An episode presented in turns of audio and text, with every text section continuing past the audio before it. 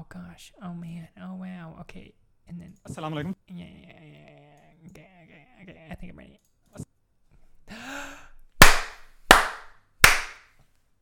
Hello and welcome to the Found Cause. We've found a cause and serve the Lord Jesus Christ. I'm Michael, the man behind the machine, and to my right is, Sebastian, the bookkeeper. and as as happens so often these days, in our virtual front is. Theodore, under the PC, person of Christ. See, I have moved far away from Theodore, and that is why he does not like me anymore and stays virtual. But frankly, it's good for all of us because today we are virtually reacting to a virtual channel. There is a famous apologist who is unfortunately dead. I believe that God is sovereign over everything, and so do we here at the Found Cause. We do not believe that any death is outside of the power of God, so clearly God saw fit that Nabeel Qureshi's career was short, but it was a very powerful career. Nabeel Qureshi was a ex-Muslim and had some very wise things to say about Muslim apologetics and against it. He's Christian. He converted to Christianity, and uh, we're going to be reacting to one of his Q and A's. Again, he died. Um, prematurely. He died short, um, so he doesn't have a lot of material out there. So if you know Nabeel Qureshi, you probably know his one film, his one book, um, and the small tours that he had started doing before he died. This is one of his tours. He's a very wise guy, um, and so we want to react positively to him while also reacting to Islam. And we've done videos in the past about Islam. Um, I will be very honest and say that Sebastian here is definitely our specialist expert in Islam. He's currently holding a copy of the Quran in his lap that's annotated with English right next to it. Um, he knows some mild Arabic. He likes listening, listening to the Quran uh, sung on his phone. So, like, definitely Uh-huh. on an FBI watch list. Um, hmm and also he's done so much more uh, heavy lifting work on that part. So we're not going to try to get into like the deep esoterics of Islam today. We do really want to take what, what is handled in this video. Um, but for our Muslim viewers, know that we don't take this topic lightly. We don't just assume that Islam is wrong inherently. Um, we want to go to the core of why we believe that Jesus Christ is the Messiah, the Son of God, and why the Prophet Muhammad was not actually a prophet of the same God of the Bible. So we'll, we'll let the video speak for itself, but I'm going to defer to Sebastian mostly, and Theodore, Theodore, you chime in, of course, whenever you want to. We also heard that uh, actually one of our, our lovely Hindu viewers said that we pause way too often, which is probably true because I'm a little fast in the trigger. So I will try to be less pausey. Let's see. Assalamu alaikum. Wa Uh, alaikum salam.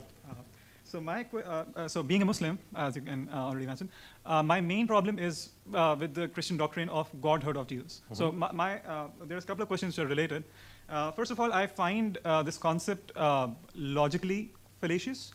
Uh, like there are many aspects to its logical fallacy, as in maybe uh, uh, one of them could be that how can God be finite and then infinite at the same time? Like this is like it's like saying that there could exist a square circle. It's it's a logical fallacy. Right? So uh, uh, when we say that Jesus was God or Son of God, uh, we are actually saying that God existed in finitude during the life of Jesus, and He also is infinite at the same time. This is uh, logically fallacious. Now, because you are uh, like you're coming from a historical standpoint. Did you want me to respond to He is going to get into another question. So first, I just want to quickly point out because you know he will eventually get to the second part. This is a very fascinating and interesting uh, problem that many Muslims have with Christianity. They cannot accept that Jesus is the Messiah, God, because in their where in the way they put it, and you can also check in with many uh, Muslim scholars or teachers out there, they believe that it is inconceivable that God could be manifested in human form, that he would, quote unquote, lower himself. Hint, hint to both of you, humble himself, mm-hmm. if that rings any bells, and enter creation. And therefore, he would cease to be God because he entered creation. That is a big stumbling block that many Muslims have, as this gentleman is presenting here to Nabeel.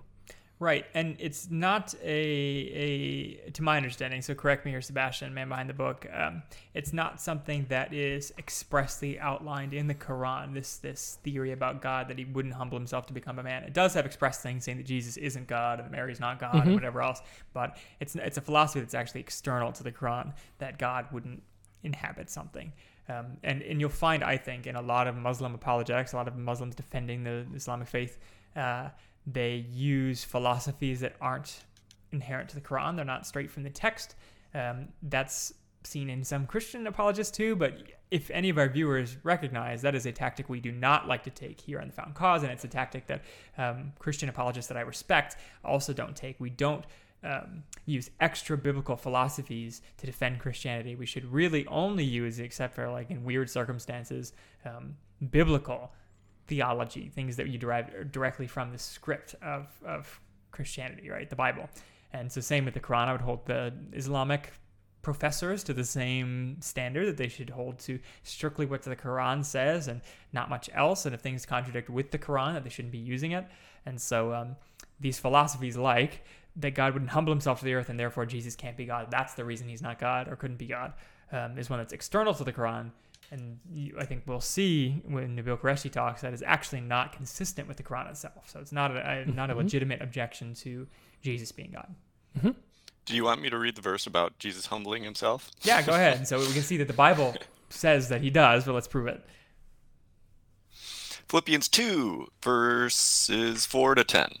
Do not merely look out for your own personal interests, but also for the interests of others, having this attitude in yourselves, which also which was also in Christ Jesus, who although he existed in the form of God, did not regard equality with God a thing to be grasped, but emptied himself, taking the form of a bondservant, and being made in the likeness of men.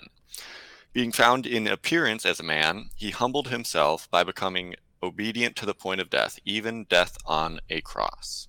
For this reason also God highly exalted him and bestowed him uh, bestowed on him the name which is above every other name, so that at the name of Jesus every knee will bow of those who are in heaven and on earth and under the earth.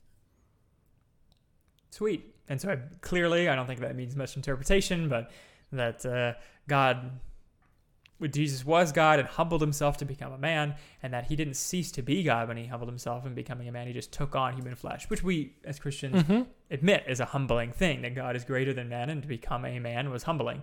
But he didn't cease to be God when he did that, and God didn't cease to be in heaven. Um, God is actually in Trinity, and therefore was he didn't cease to be in heaven, didn't cease to be sovereign when he took on flesh.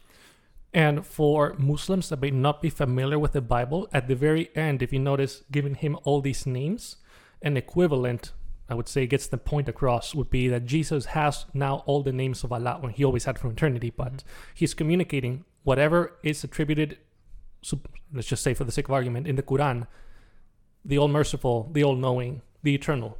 Whatever name is attributed to Allah is attributed to Christ because he is God.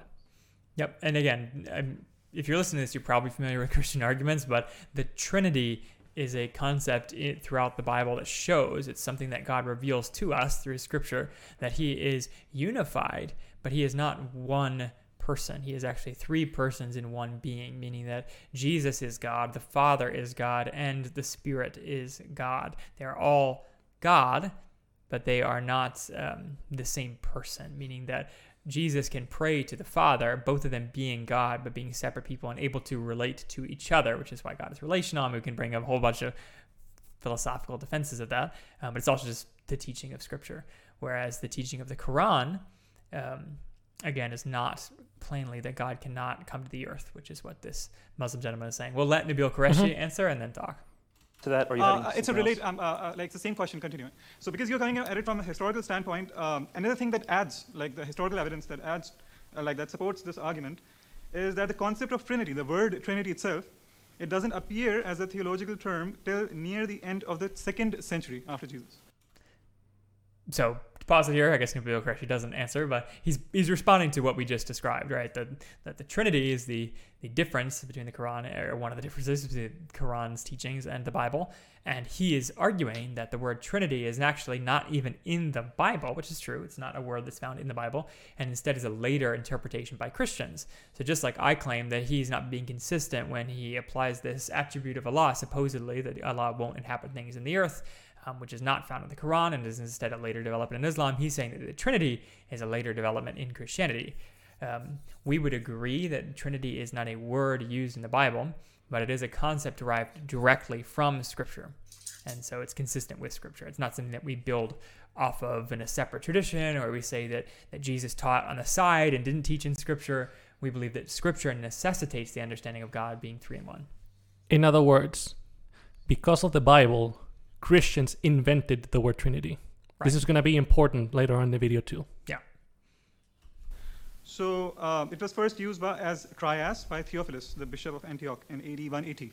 So uh, we can, uh, uh, and like adding up to that, when you refer to Mark chapter 14, verse 62, which is uh, what you say is the proof that Jesus claimed to be God, um, are you really applying the same criteria of objectivity that you were applying previously to the Quran when uh, interpreting this as meaning that Jesus is claiming himself to be God?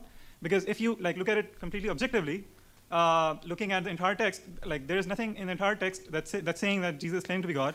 And in fact, the verse that you yourself quote is actually saying Son of Man. So, I mean, I, These are I great thi- I think you questions. get. Um, don't go anywhere. What's your name? uh, Munzir. Munzir. Where are you from? Uh, I'm from Pakistan. Pakistan. Um, both Khoshi Hui. Um, I had the exact same questions when I was uh, when I when I practiced Islam. What I want to point out is that first and foremost, what we have to see is what Jesus claimed for himself. Now, the secondary stuff that follows, the theological unfolding or unpacking of what he said, we can spend years and years debating what it means. But what did he say about himself? That's the first thing we want to look at. So again, that's a historical perspective. Theologians argue all day long, back and forth, back and forth. You know, theologians argue all the time, and I just sit back and watch and smile because you can't really prove it one way or another. But when it comes to historical events, we can show with relative degrees of certainty, if the evidence is good, if the records are good, what the most likely conclusion is. I'm going to pause it only to critique. Nabeel Qureshi is a very smart guy, and I think his response is going to be good. But I'm just going to note some inconsistency on his point. We're very strong advocates of what we call presuppositional apologetics, meaning we presuppose the truth of the Bible and therefore use the Bible as evidence when we cite it. We don't have to belittle the Bible. We don't have to point to historical evidence because, of course, the Bible is speaking about history because it's speaking about what's truth and history Mhm. actually happened. Um, but I would be opposed to using quote unquote historical arguments. I would just use the scriptural argument, which of course speaks to history, it speaks to lots of things, it speaks to what is true. Um, and Nabeel will use the scripture and point out a very sharp and, and poignant point about the, the consistency between how you should view Islam and, and Christianity and which one comes out superior. But his strength is when he uses scripture. His strength is not when he belittles scripture in this way. So I'd say, again, smart guy, um, definitely more on the school of, of uh, what's called evidentialist uh, apologetics, which is building up the evidence that's outside of the Bible and using that to convince non believers. I don't think that should be our first line of defense. We've talked about in this podcast before, but just some criticism.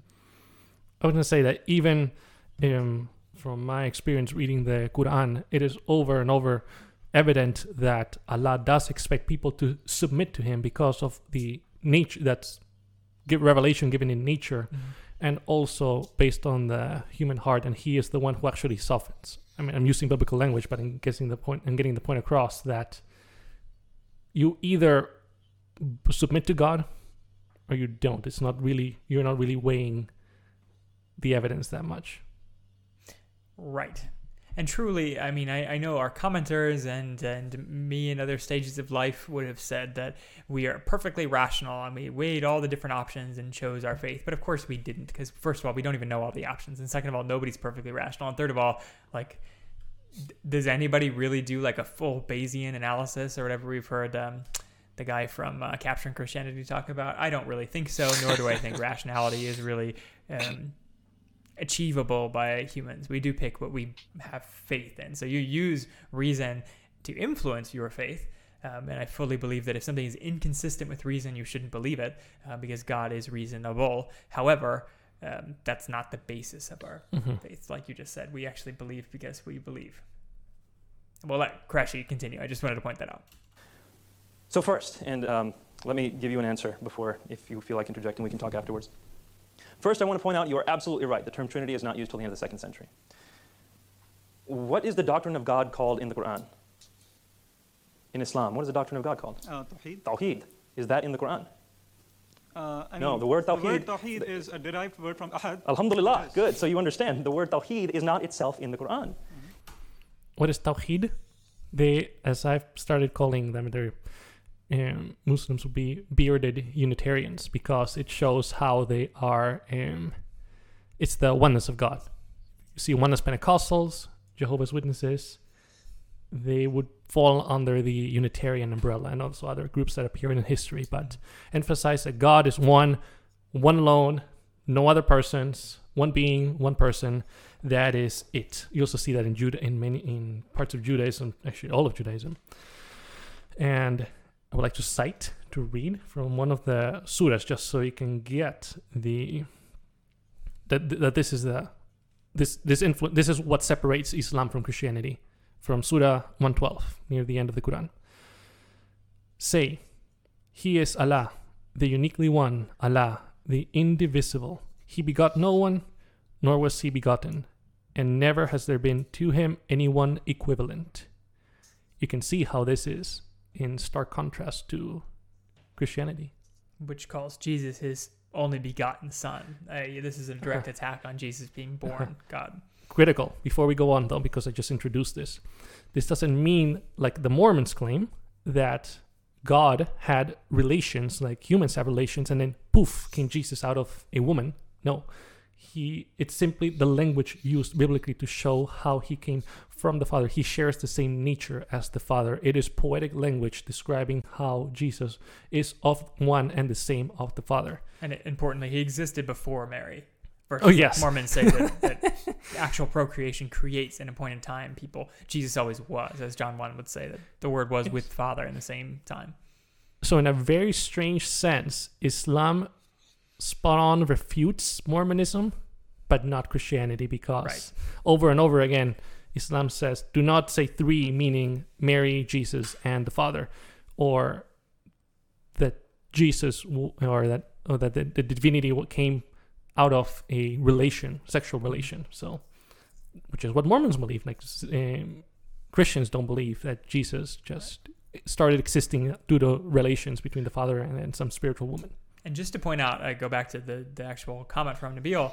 Um, you'll notice that he shows that the Muslims' argument is inconsistent because the Muslim says that the word Trinity doesn't show up in the Bible, and therefore it's not clearly not a legitimate um, way to read the Bible if it doesn't even show up in the Bible. And Nabeel says well, Muslims do the exact same thing. They use Tawheed, which is this this concept that God is one, and the word Tawheed does not come from the from the Quran. And so the Muslim goes, well, the, the concepts are from the Quran, and so Nabeel says Yeah, that's right. equally the concepts of Trinity are in the Bible. So uh-huh. be consistent and don't judge Christians for using the word Trinity when you yourself use Tawheed. It's it's just a way we use of summarizing a teaching from the Bible, just like you use a word to summarize the teachings of the Quran. In the same way, the word Trinity is not itself in the Bible. This doesn't pose a problem. The Shahada is not found in the Quran. You have the components of the Shahada in the Quran, but you Oh, do not, hold on, you do not have La ilaha illallah Muhammad Rasulullah in that way found in the Quran. The com- Just for context, if you're not familiar, the Shahada is the the I'm gonna use another word, the Shema Israel, the like saying of Israel that God gives Israel to always repeat in Deuteronomy 6:4. The Jews put it on their walls and their foreheads and whatever. It says Shema Israel, Yahweh Eloheinu, Yahweh Chai. The Lord, Hero Israel, the Lord God, the Lord is one. Um, and usually they add the two greatest commandments in the end as well: love your neighbors yourself and love God with all your heart, soul, and strength. Uh, the the way you become a Muslim is supposedly by reciting the Shahada, which is um, you probably know it better than me, but uh, there's no God but Allah, Muhammad is the prophet in, in Arabic, specifically in Arabic, because you know it's got to be in Arabic, uh, the language of God. the language of God. The the the assertion here by Nabeel, if you understood it, was that this uh, shahada, the saying, is important to Muslims because it's the saying you use to convert to faith. It's what Muslims repeat all the time, um, but it's not found in the Quran. So here's another very important thing that's not actually literally found in the Quran. And actually, if if it is, please point that out in the comments because that it is critical. You might be saying, "Well, of course, it's important. You, it's like a, it's like the Christian baptism, the Shahada. You're supposed to stand in public, but you're supposed to be baptized in public. I mean, you don't have to, but it's ideal if you do. It's a public proclamation of faith. It doesn't save you. We've done plenty of, you know, and take some baptism, but it's a declaration. Likewise, this declaration that there's no God but Allah, and Muhammad is his prophet, are those words word for word because remember muslims all the time they say where is the trinity in the bible? Where's the trinity in the bible? Where is the word trinity? Where is in the bible the the words jesus says i am god worship me? They ask they, they seriously ask that. Okay where is the shahada? Word for word in the quran. Ah it's not there. But the the idea the teaching of the shahada is in the quran which i completely agree. I'm just um, i just read from it also over and over again. Muhammad claims to be a prophet, of course, sent by God, he says, and God is a Unitarian God. The Quran says so itself. Is the word um, Tawheed used from what I just read? Not at all. Is the idea there? Yes. Likewise. Let's drive it home. Is the word Trinity in the Bible? No. Is the idea of the Trinity all over the Bible, even in the Old Testament? Yes, it is. Is the idea of Jesus, is the word for word, I would actually agree that it is, it is, but Jesus saying, I am God, worship me. Are those exact words in the Bible? I will hold. Yes, but we'll get to that later. But the idea of that is clear in Scripture, as Nabeel is going to get there. So I'm just saying, we have to apply equal measures when we assess Right. these texts. Now, if you're anything like me, uh, we were talking before this episode, me and Sebastian at dinner, and he said he was pointing this all this out, and I said, "Well, why would a Muslim even care?" It's been a while since we did an Islam episode, so I was refreshing. Why would a Muslim even care um, that the Bible says that Jesus is God or not? Don't they just ignore the Bible and obey the Quran? And I think by practice, yes. And I don't know any Muslims really um, that have read the Bible. Some haven't read the Quran, of course, so that's a problem in and of itself. But they don't really read the Bible in mass at all. Um, but Sebastian reminded me the Quran says that you should be able to go to the people of the book, people who read the Bible, um, and see that Muhammad is there, i.e., that, that the Injil, they call it the message, the Bible, has truth in it. It is truth. And so the challenge to Muslims is that they supposedly believe the Bible is true, but if it's true and it doesn't is inconsistent with Islam, then Islam is not true because Islam said that the Bible was true and clearly one of them is not. So the challenge that Muslims have is determining how Christians interpret the Bible to think that it's different than Islam, um, when Islam says that the Bible should be consistent with Islam. And so that's really the battle here is that we would agree that, that the Quran teaches Tawheed and that the Quran has the Shahada, the na- nature, the essence, the reason for saying the Shahada in it.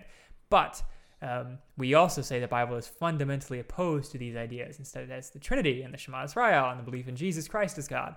And they would have to refute all those things in order to keep their view consistent, which is why there's a battle over what the Bible says, um, and why often Muslim apologists are inconsistent because they will never defend the Quran in the same way they attack the Bible because they can't. Because the if they consistently attack the Bible, they will end up attacking the Quran and hurting their own base of faith. Component, hold on. The components are found in the Quran. With the Trinity, the components are found in the Bible. So, Uh, the word tawheed does appear in the hadith. oh, that's great, but it's not in the Quran. narrations of the Prophet. And the, and the Hadith is much later. So we're we're looking at the, you asked for the Bible, and we have within the early canonical tradition people calling uh, God a Trinity in the early canonical tradition. In fact, much closer to Jesus' time than the Hadith were to Muhammad's. Context. I don't think he's going to get to what the hadith are, but Muslims, of course, they know what the hadith are. They are collected commentaries, either in quotations from Muhammad. Some are dubious. Some some Muslim scholars say that yes, Muhammad definitely did say this, but it's not. Um, it's not uh, whole, whole of the same holy holiness level as it is the Quran, because the Quran, God wanted these exact verses recited. That's the Quran. Hadith, Muhammad did say. Obviously, he didn't just say what's in the Quran the his whole life. He clearly spoke many other things. So that's the, the Hadith are is a collection of all those sayings. Some are wild stories that many say are real. We're not going to even go. Actually, we did go with that funny moments in the life of Muhammad. So again, it's, it's some of the hadith are wild. So I would say go back to the archives and look for that episode in particular on our series in Islam. But and a Christian equivalent would be like what I'm reading now, the Apostolic Fathers, which is the letters of Clement, the uh, letter, the one letter of Clement, excuse me, the letters of Ignatius, of Polycarp, people that lived very close to the time of the apostles. Polycarp knew the apostle John, so clearly, I mean, it is not holy scripture, but Polycarp was deeply influenced by one of the apostles who knew Jesus personally. So, is it holy scripture? No. Is it important? Oh, absolutely. Likewise, I would say the hadith are seen just as important, if not more important, to Muslims. Yeah, and I think it's mainly because um, Islam is so totalitarian in that it wants to totally take over society and it has lots to say on every portion of society. And the Quran is honestly pretty short. And um, doesn't speak a lot to how you should run society. It only has some basic principles. And so, like the Bible would be short if you only had the New Testament. Um, but of course, we have the Old Testament that's attached, and the Old Testament has the law and a whole bunch of context for the New Testament. So the Quran is more like just the New Testament in that it relies a lot more on traditions that come out of the Quran afterwards with the hadiths and things to actually apply to society. And therefore, hadiths are much stronger pieces, like Sebastian said, in Islamic culture um, than the early church fathers are today. Like most Christians have, don't even know or care about the early church it's fathers. like, who's which, Clement? which is fine, honestly. It's fine because it's not that important what they had to say except to show consistent Christian teaching back then. Um, but hadiths are even more important to Muslims. So the fact that the hadiths say tawheed um, was a was a point of pride and, and, defense of the word tawheed by the Muslim commentator here. And so Nabeel Qureshi replies, well, the equivalent of, tawheed, of, um, of the hadith in Christianity also says the word Trinity. So if you defend tawheed using the hadith, then you should defend Trinity using the early church fathers. It's time. So it, whichever way you stack it, when you're consistent, you end up with a stronger case for the Trinity, for Jesus' deity. Now I want to continue on to your next part of your question, which is, is Jesus finite or infinite? The argument is that Jesus is, you know, actually, I'm going to pose it in a slightly different way. Can Allah come onto this world if he wants? Can he be in this world if he wants? Uh, I, I, wouldn't think so. You wouldn't think so. So, you, so Allah's omnipotence is limited. He can't come onto this world. It's it's like basically you, Allah Ta'ala cannot do uh, logically fallacious things. Like he cannot create a square circle, right? Mm-hmm. Because that's that's something logically but fallacious. But how do we so know that's what this is? That Allah, Allah but, how, but how do we know that's what this is? Because, for example, in Surah Al Imran, when Allah is talking to Moses, it says in Surah Al Imran, I think it's Surah Al Imran, it might be Surah 18, but double check, um, that Allah, as He spoke to Moses, Allah was in the bush. Allah was in the bush. So if you want to say that meant something else, well, you're going to have to argue with the Quran on that one. It seems to be pretty clear that Allah can emanate His voice from a physical place. He can be in a physical place in a sense. In the same way, we don't believe, I don't believe that God coming to this earth limits His omnipotence. I want to say, you don't believe what He just said? I had to look it up myself on on the uh, Quran. It's from the ants, which is Surah 27. May, there may be one on 18, but I found it here in verse 8. So when Moses is reaching for and finds the bush, then he reached it, he was called. Blessed is whoever is in the fire, and whoever is around it, and highly exalted is Allah, Lord of all realms. O Moses, it is indeed I, Allah, the Almighty, the All Wise. And then he tells him to cast the staff on the ground. I could read it in Arabic, but that might be strange and I might make mistakes. But as you can see here, who is in the bush? Allah. Is it some stranger saying, Oh, look, Allah is in the bush? Or it's Allah Himself. It's Allah Himself saying it, I, it is I, Allah. This place is holy because I am here. Could Allah manifest in physical form in the universe? According to the Quran, he did. Right, and again, it shows the faults with using um, weird philosophical apologetics, and we should take note for Christians too. When we create weird must have solutions. For example, this this Muslim says that God, it's you cannot put a square into a circle. It's logically impossible for Allah to be infinite and yet limit Himself to the earth, and therefore God cannot come physically to the earth because it would be limiting Himself. It would be making God something that He is not. Um, but that concept is foreign to the Quran, clearly, because we just read, or Sebastian just read, and Nabeel Qureshi quotes um, the by the way, same, same account supposedly of Moses from Exodus. So yes, same Moses involved here that they're talking about, um, where God, Allah, shows up in the bush. So here's God coming to earth, proving his philosophical stuff wrong. And, and clearly, the assumption that God cannot limit himself to coming to the earth is a wrong one. It's not for the Quran, it's not for the Bible, clearly. And so you should never hold it in the first place. That's why his philosophical proof fails. And when faced with the Quran, it fails as well. So, a really good way, and this is, I think, the brilliance of Nabeel Qureshi, of knowing the Quran well enough to be able to show where the Muslim is inconsistent in his apologetics um, in a way that was clearly just biased against Christianity, saying that God cannot limit himself uh, because the Quran talks about God, quote unquote, limiting himself and coming in the bush. And so Nabeel Qureshi, I think, rightly says that God does not actually limit himself when he enters creation. He's still God up above. So him entering creation doesn't limit God.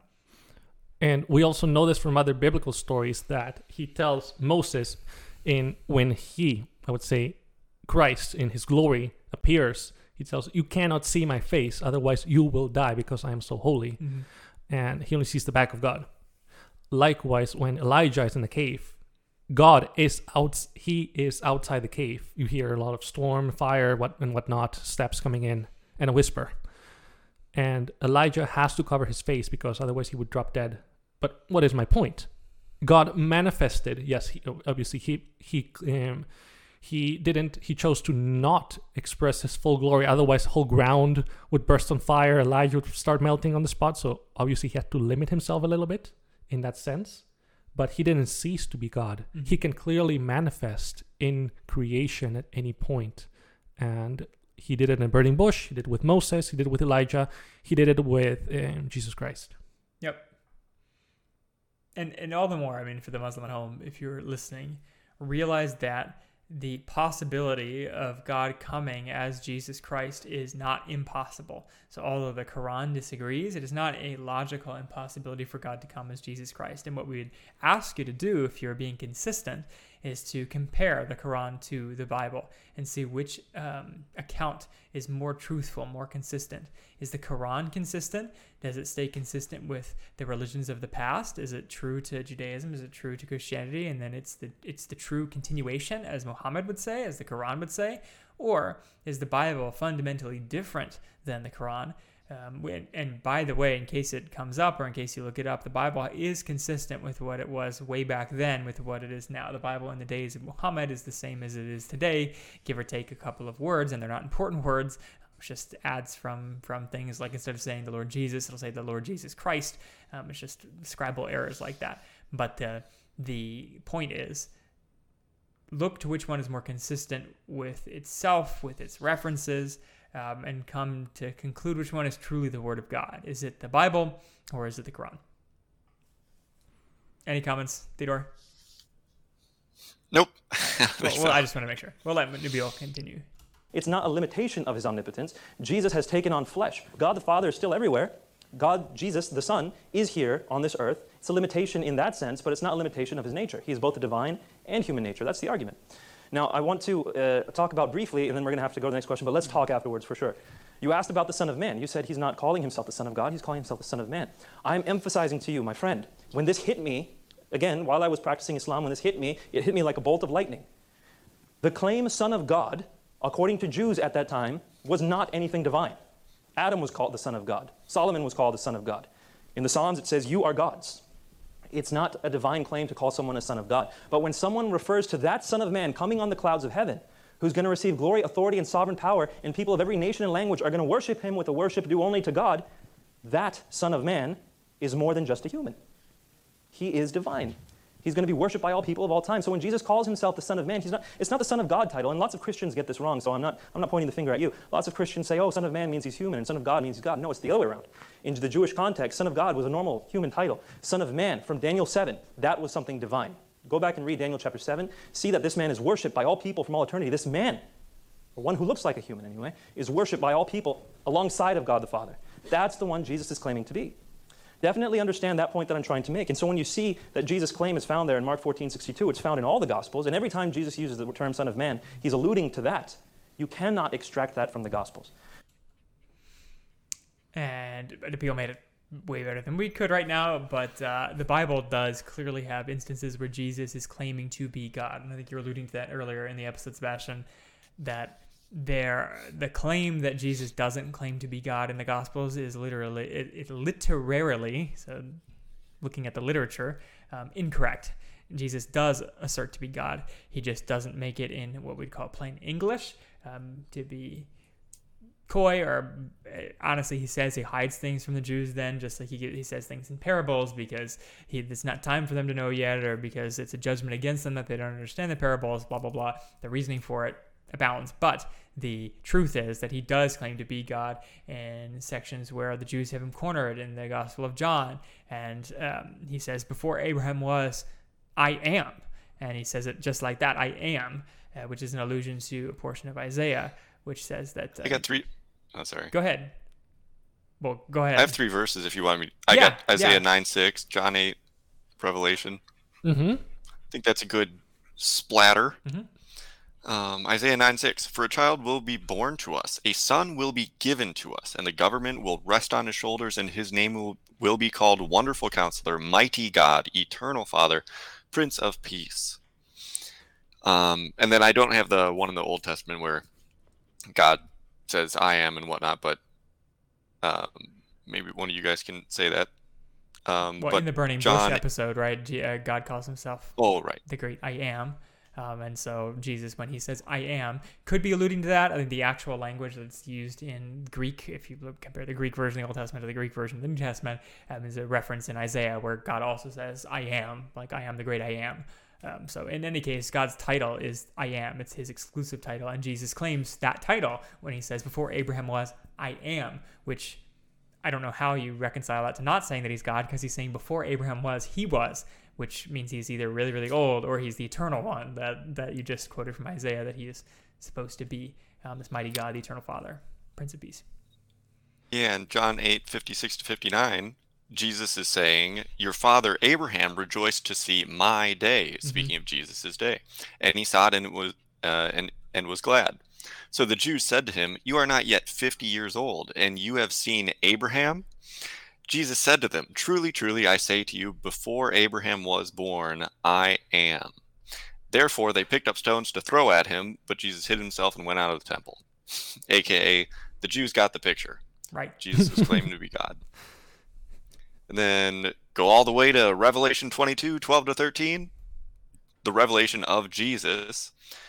Uh, Jesus says, Behold, I am coming quickly, and my reward is with me to render to every man according to what he has done. Meaning, Jesus is rendering to every man. Um, and then the next verse is, I am the Alpha and Omega, the first and the last, the beginning and the end. which is the title given to Yahweh in the very beginning of Revelation 2, so the, the God. So again, the Bible throughout it, from the Old Testament to the Gospels to the rest of the New Testament, all claim that Jesus is God. It's not uh, foreign or hoisted upon it, foisted upon it by old theologians after Jesus' death. Yeah, something that blew my mind is that when one of our favorite theologians was reading from Hebrew and he kept saying, Anahu, Anahu, I'm like, what is he saying in Hebrew? I can't, can't understand what the heck is going on. Sebastian has a thing against James White and how he pronounces foreign languages. Uh, he pronounces it like a white guy, and, and uh, Sebastian's doing his best to pronounce it like a brown man. So, yes. I'll move past that and just say in um, Anihu. And since I'm trying, I'm j- doing some gentle work to learn some Arabic so I can read the Quran and also some Christian writings from that were written in- in Arabic. Story for another day. Anihu kept coming back. I was like, Anihu. I was like, oh, it's like Arabic. Anna means I. Huwa means he. And then I also learned that uh, in some schools of Sufism, Sufism are um, uh, Muslim mystics. Like- they're like monks. I mean, I understand not the same, but like similar to monks. They also refer to Allah as Hu or Huwa, He. Uh, and some even replace the Shahada with "There is no God but He," meaning Allah. What's my point? Jesus, as you can see in Hebrew, attributes to himself Anna Huwa. That is what he he is claiming. He is claiming, "I am God, the God in like how Isaiah in Isaiah speaks, I am He, so they know I, I am He, meaning Yahweh, God. What am I saying? There's no way to get around it. Jesus was claiming to be the God of the Old Testament. Mhm. Period. and and again, the problem, just to ram it home, the problem is the Quran says that the Injil should speak consistently about Muhammad coming and the truth of the Quran and the truth of Muhammad, and it does not. It in fact says things that the Quran denies. So which one is true? The Quran, which says the Bible should be real, or the Bible, which says the Quran is wrong? So please put Mark 14:62 next to Daniel chapter 7 and And just note, we didn't even have to use Mark 14:62. It's not like it's the only proof text for showing that Jesus claims that, be, that he's God, and there's more than we even shared now. So it's not a, it's not a secret. It's not reliant all on one text. It has much. see what Jesus is claiming for himself. And we'll talk afterwards for the rest. Lord bless you, my friend. We'll take one last question. So there you go. That's the whole video. Again, uh, Nabeel Qureshi has sadly passed away. Um, I think when you die young, you are also especially good because he basically died in his prime, and so he really does have a lot of good material out there. My one critique uh, during this was on his evidentialism, which I think probably, honestly, if he had to predict in the future, would have hurt his ministry over the years because I do think it's a poison that doesn't help your apologetics. But here, he doesn't actually rely on evidentialism; he relies on his knowledge of the Quran and his knowledge of Scripture, which I think is a good way to respond. So I think great work by Nabeel Qureshi here, and that's the way we should approach our not just Muslim neighbors, but anybody who comes to question the faith we should immediately refute them and then follow up with scripture. Immediately refute them and follow up with the Bible, follow up with the gospel. Um, we say it a lot in this podcast, but I'll just say it again. When you are giving apologetics to your neighbor, to your friend, to your family member, you should not dwell on their specific objections because you can spend hours upon hours upon hours on their specific objections. And if you never get to the actual gospel, the actual call to come to faith, you've failed your interaction with that person. Not to say that God can't use your interaction with that person or whatever else, but the goal of all of us should be to deflect their their objection like the Muslim here. He objects. He says God cannot be finite, and therefore Jesus can't be God because he'd be finite. Nabeel corrects it and immediately goes for what the scripture says, what the truth is. So, like, God actually can be limited in this way. Here's the Quran saying that it can. That's just something that the Muslim would believe because the Muslim believes in the Quran. And then he immediately goes in the gospel of that Jesus was the living God. And you can go further with a friend or a neighbor or an objector and say that you have to believe in Jesus Christ as God, as your payment for sin, and, and be forgiven to be forgiven. Right? That, that's the way to eternal life. That anybody who believes in Jesus Christ as the Lord God and submits to him is paid for by Jesus Christ and lives. And that's our call to all those that are listening is that if you've not yet bowed the knee to Jesus Christ to do so, he's the only one that can save you, that otherwise you are you're dead in your sins. Whether you think your work saved you or not, you cannot be saved by obedience. You must be saved by payment. And the only payment you can pay with is your very life. And so if you don't want to pay with your very life in hell, you must rely on somebody else to pay your price. And there's only one perfect human, and that is Jesus Christ, who has given his life up for many. That's the pitch of the gospel. We should be prepared to defend the faith, but always point back to the truth of the gospel when you do. Any last closers, Theodore, Sebastian? Uh, well, do Muslims accept the Old the Old Testament? They say that they do Yeah, they say they do. when they Oh, okay. except when they don't. Right.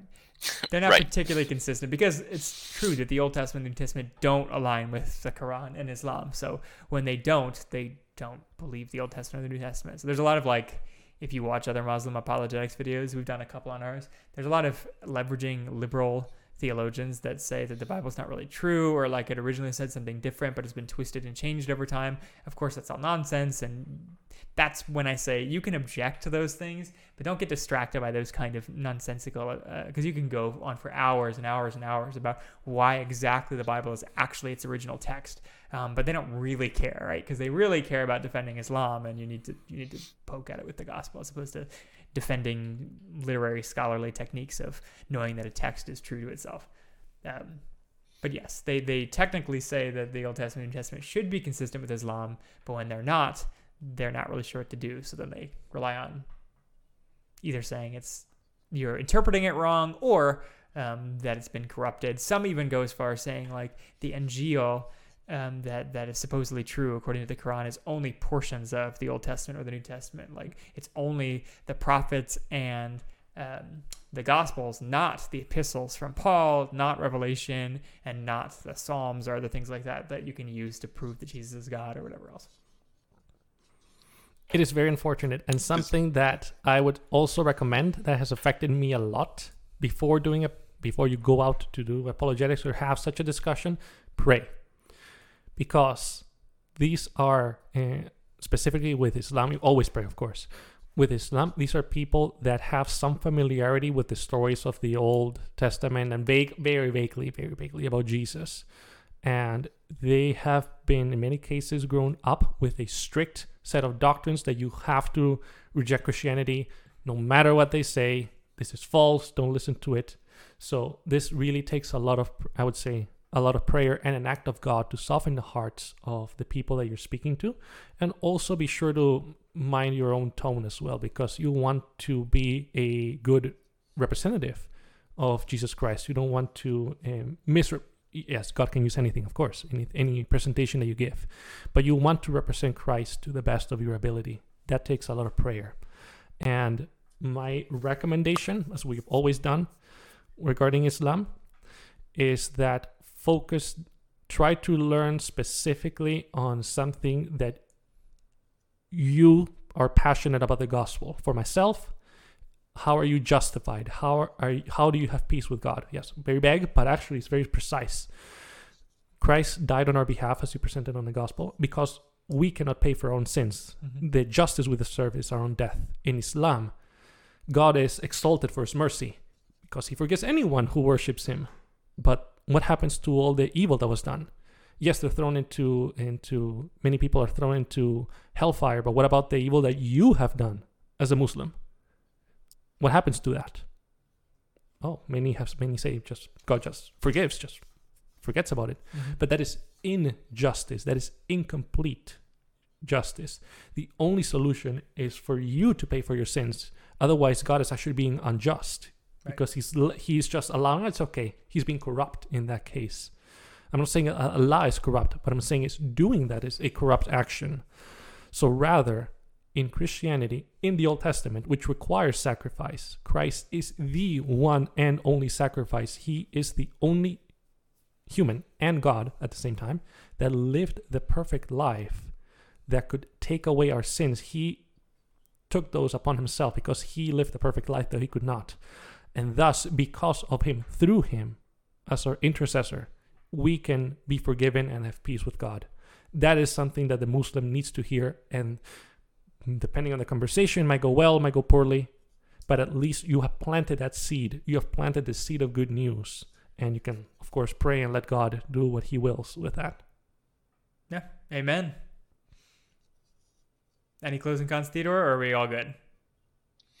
Well, just one of the things that I really like is if they actually accepted all of the Old Testament, then you could also point them because prophecy, all in the Old Testament points to the who, what, where, when, why Mhm. of Jesus. And that I always find really amazing. Um, yeah. Yeah. I mean, it does. It's not, I mean, to be fair, not all the prophecies. Some of the prophecies Oh, about not Jesus, but yes, there are many prophecies about Jesus in the Old Testament. And you can go to Right. any run of the mill Christian presentation and see many prophecies about Jesus. And they're hard to contend with if you're a Muslim because they clearly don't point to Muhammad. Um, and even if you if you really want to get like into specific claims of Islam, you can look at the claims that Muhammad um, and Muslims make about the Bible predicting Muhammad's coming, and see how they definitely don't predict his coming. Um, just another inconsistency between the two.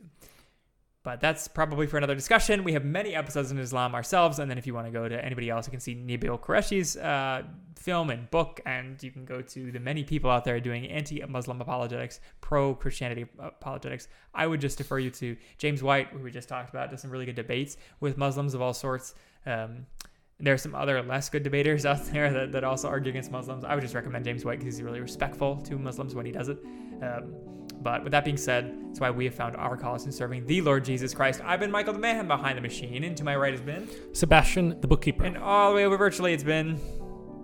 Theodore under the PC. Thank you for listening. If you want to see the rest of our episodes, you can go to foundcause.podbean.com and download them all for your listening pleasure. That's audio only, though. If you want to see our visual faces and the face of Nabeel Qureshi and his questioner, you have to go to youtube.com, find us there on Found Cause there. We're also on facebook.com forward slash Found Cause. We're also on iTunes and Spotify and wherever else you might find your podcasts.